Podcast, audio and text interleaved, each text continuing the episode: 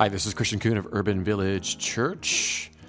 Welcome back to my sermon podcast. I apologize. It's been, I thought I would be posting uh, a sermon last week, but instead I did kind of a dialogue conversation with uh, Hal Lewis from the Spertus Institute for Jewish Studies. And so you can find that conversation online at the Urban Village spot, uh, Podbean page. Um, but I am back this week with a more um, traditional podcast, sermon podcast, I guess.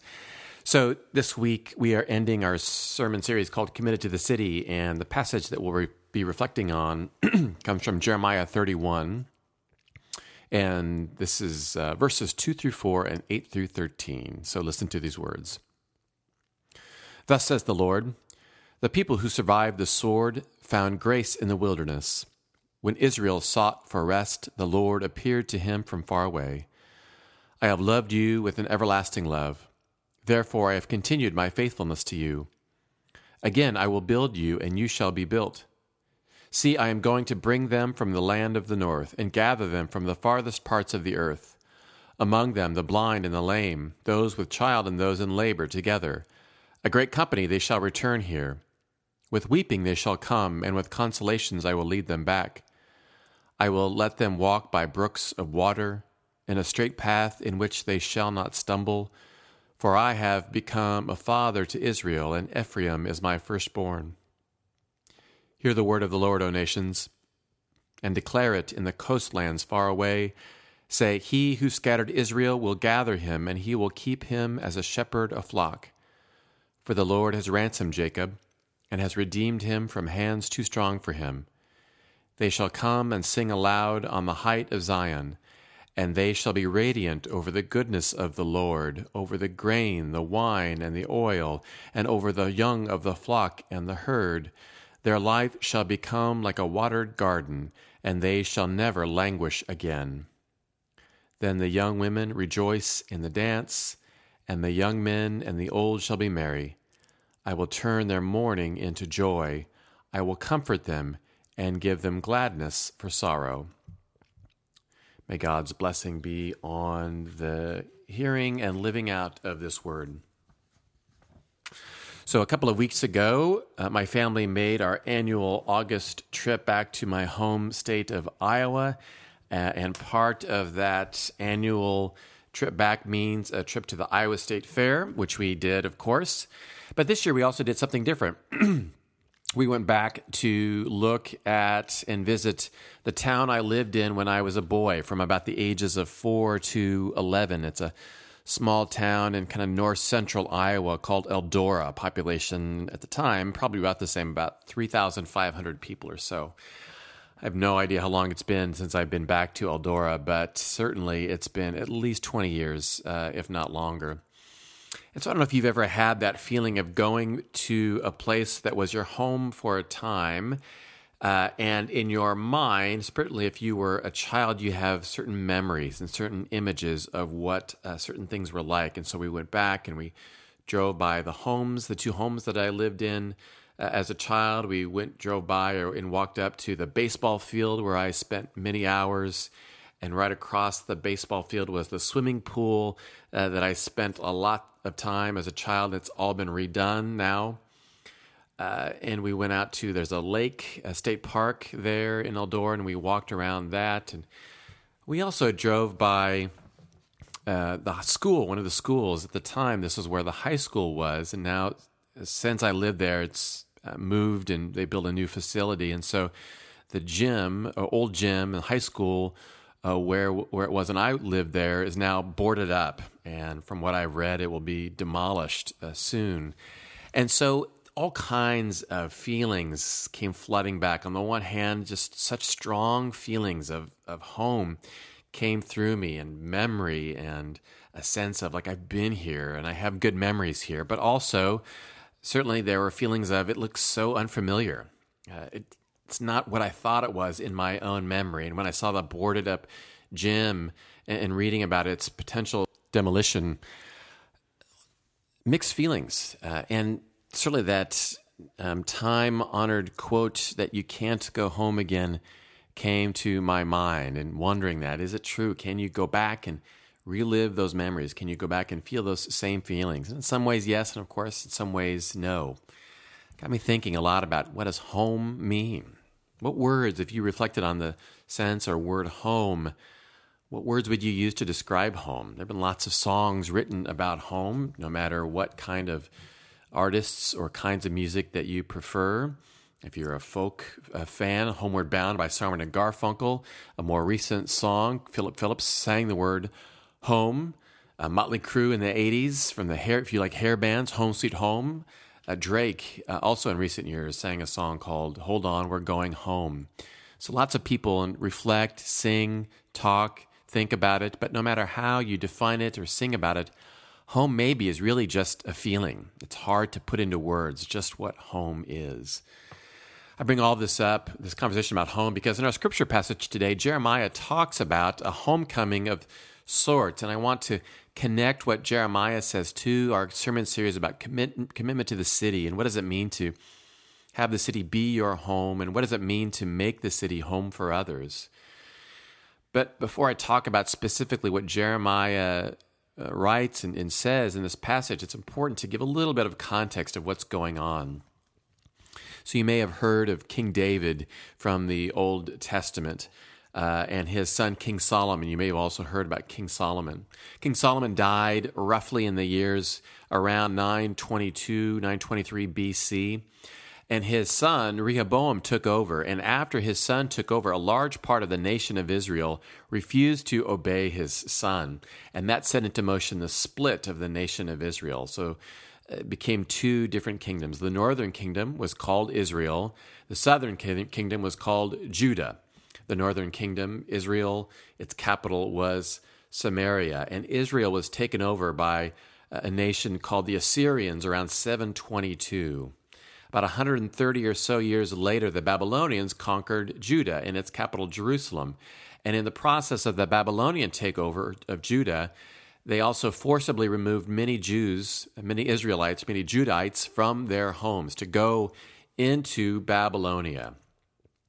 Jeremiah was a prophet speaking to the nation of Judah, and scholars believe that much of what he said and what was written happened before, during, and after the Babylonian uh, takeover. Jeremiah often was speaking judgment against his own religious leaders, asking them, pleading with them, prophesying to reform, to depend solely on God. But Jeremiah did not only speak words of judgment, he also had visions of a homecoming of sort. And this is what we see here today. Verse 8, let me read that again. With weeping they shall come, and with consolations I will lead them back. I will let them walk by brooks of water in a straight path in which they shall not stumble. And so we see here that Jeremiah has a vision that those in exile, those who are forced to go to Babylonia, one day will come back to their homes. But Jeremiah does not only talk to those in exile, does not only talk about homecoming in this way, he also speaks to those in exile and gives some really interesting instructions a little bit earlier in chapter 29. Again, he is speaking to those who have been displaced and who understandably probably want to return to the place they know, the place they love, home. But in chapter 29, Jeremiah has a different message.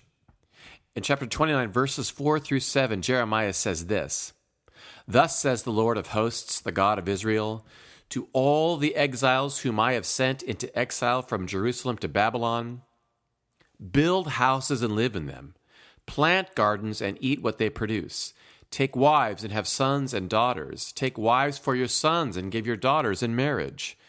Multiply there and do not decrease. But seek the welfare of the city where I have sent you into exile and pray to the Lord on its behalf. What remarkable instructions Jeremiah has for these individuals. And in some ways, it doesn't make much sense. These are people who have been forced from their homes.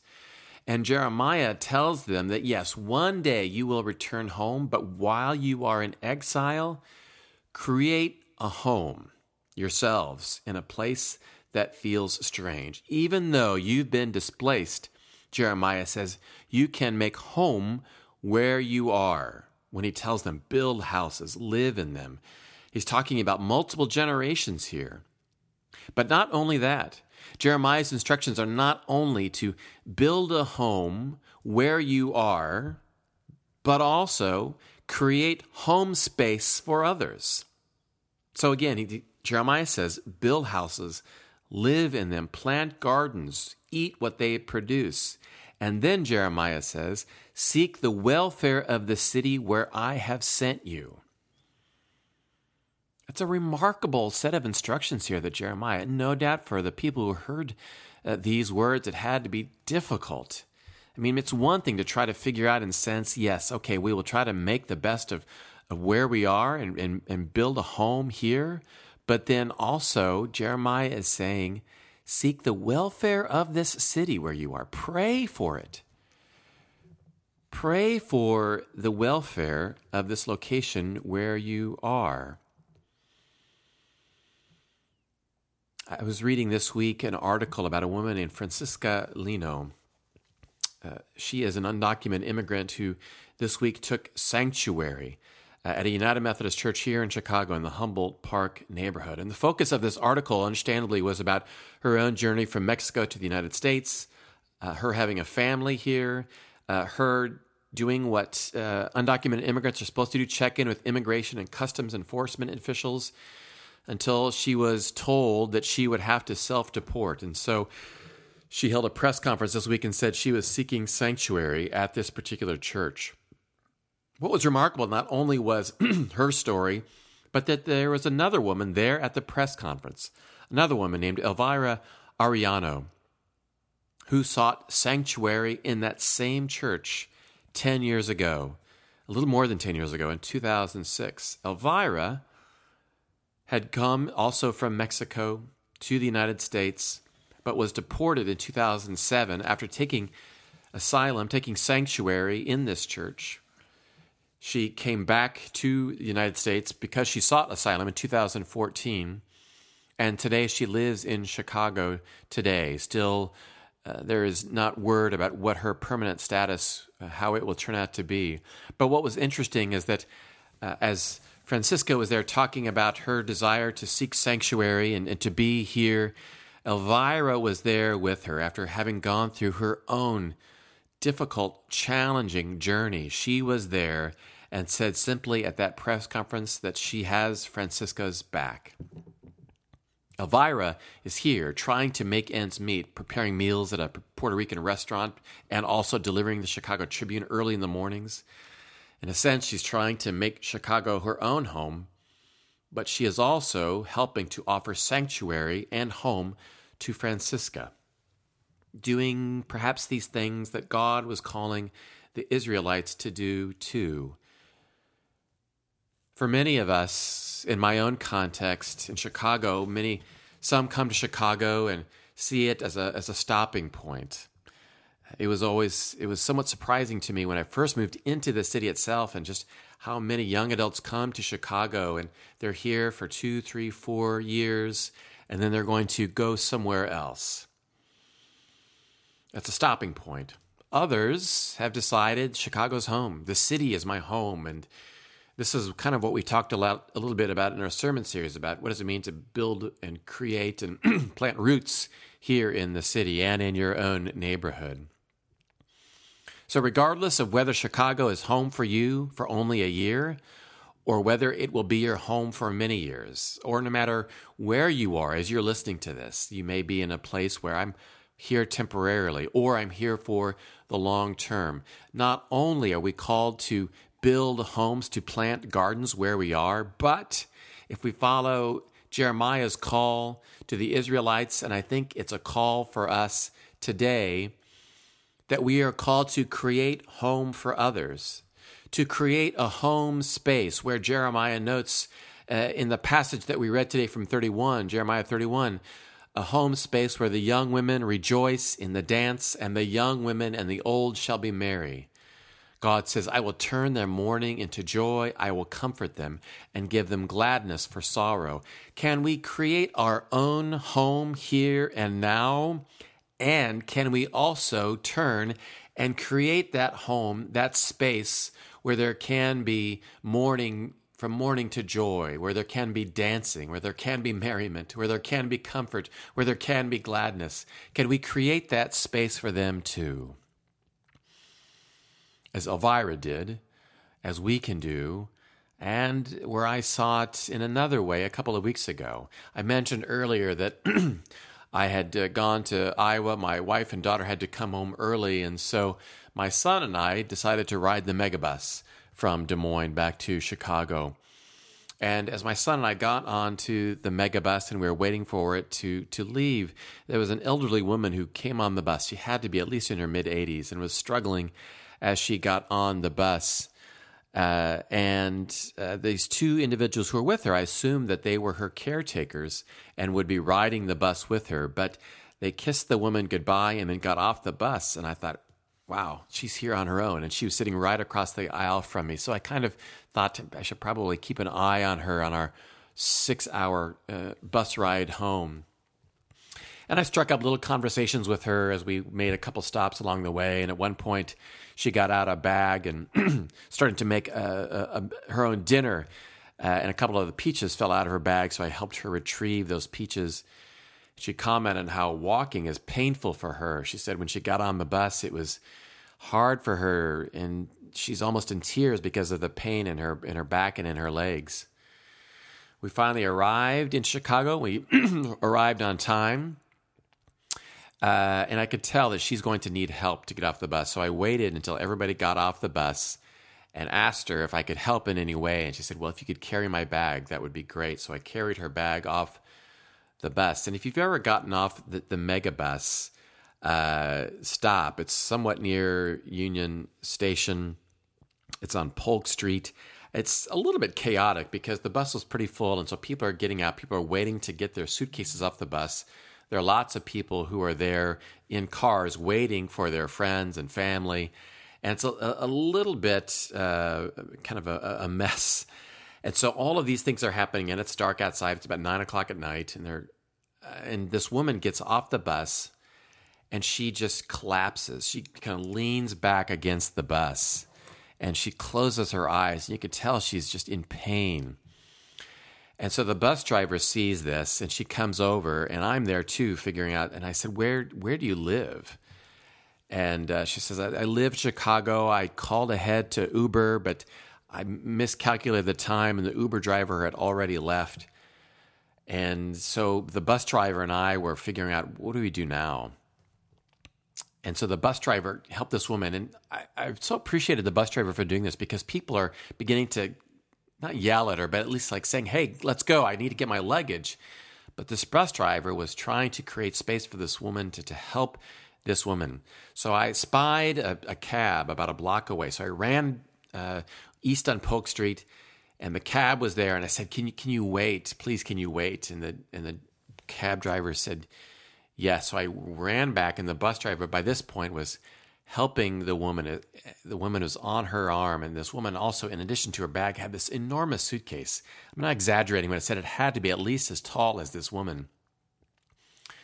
So I was rolling the suitcase, and then I saw the cab driver was sitting there, but others were going up to him and asking him if, if they could get a ride. And I thought, oh no. I mean, this cab driver, this is how he makes his living. And he understandably could have just said, Yeah, get in, let's go. But he didn't. He trusted me when I said, I will be right there. And he waited for us. And so we finally made it. The bus driver was escorting the woman. People are back at the bus, kind of clamoring for her to help get the luggage out. This cab driver was waiting, not wholly sure whether anyone was going to come back. And I was there helping to getting her suitcase into the cab. And as I did so, then I was going to run back to my wife, who was waiting for me. Uh, and the woman grabbed my arm and just said simply, Thank your wife for waiting.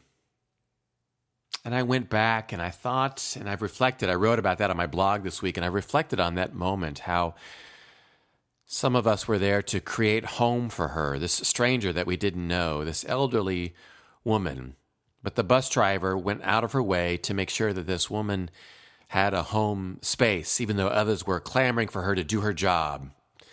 The cab driver was there too, waiting, creating this home space for this woman too, when he could have easily just taken another fare and driven off. And these two individuals created a home for her. And this was the day after, or actually, it was the, the day of the president's second press conference about Charlottesville. And I was on Twitter and just getting so angry about that. And, and that helped as I looked around and was giving thanks to the bus driver and the cab driver for creating this home space for this woman. Can we do that in our own lives to create that kind of home space for others as we try to create homes for ourselves? We're trying to do that in a couple of different ways at Urban Village. One that we just started, we're beginning to explore a ministry by World Relief called Good Neighbor Teams, where individuals create a, a team where they are there for a, a recent refugee family and they are there to create sometimes literal homes for them to make sure that they have everything they need, but then also continue to check up on them. And I've been so pleased by the number of people at our church who are interested in this and want to be part of this good neighbor team to create homes for these refugees. Is there any way that you can do that where you live? It is important for us, no matter where we are. The message from Jeremiah is to begin to plant roots Stay where you are. And then also, Jeremiah calls us pray for the welfare of the city. How can you create home for others in your midst? This is our call, friends, to do this in our own lives. Knowing that no matter what, no matter where we are, that God is creating that home space for you and for me too. Amen. Well, friends, thank you for uh, listening. Uh, I'm off another week uh, next week, and so uh, our one of our uh, our church planting uh, fellow who's at our church will be preaching at our own site. I'll be back in two weeks, and we'll be putting up a podcast. And as always, a reminder that you can go to our Urban Village Podbean site to hear from other of our site pastors there. If you want to hear more from me, you can go to my website, christiancoon.com, and there you can listen to my other podcast that I do, my Feeling Boldly podcast, uh, in addition to my blog, and you can buy my book there and all kinds of things. So um, you can find out more about, you can reach out to me there too. So uh, until the next time that I come to you through this podcast, may the peace of Christ be with you.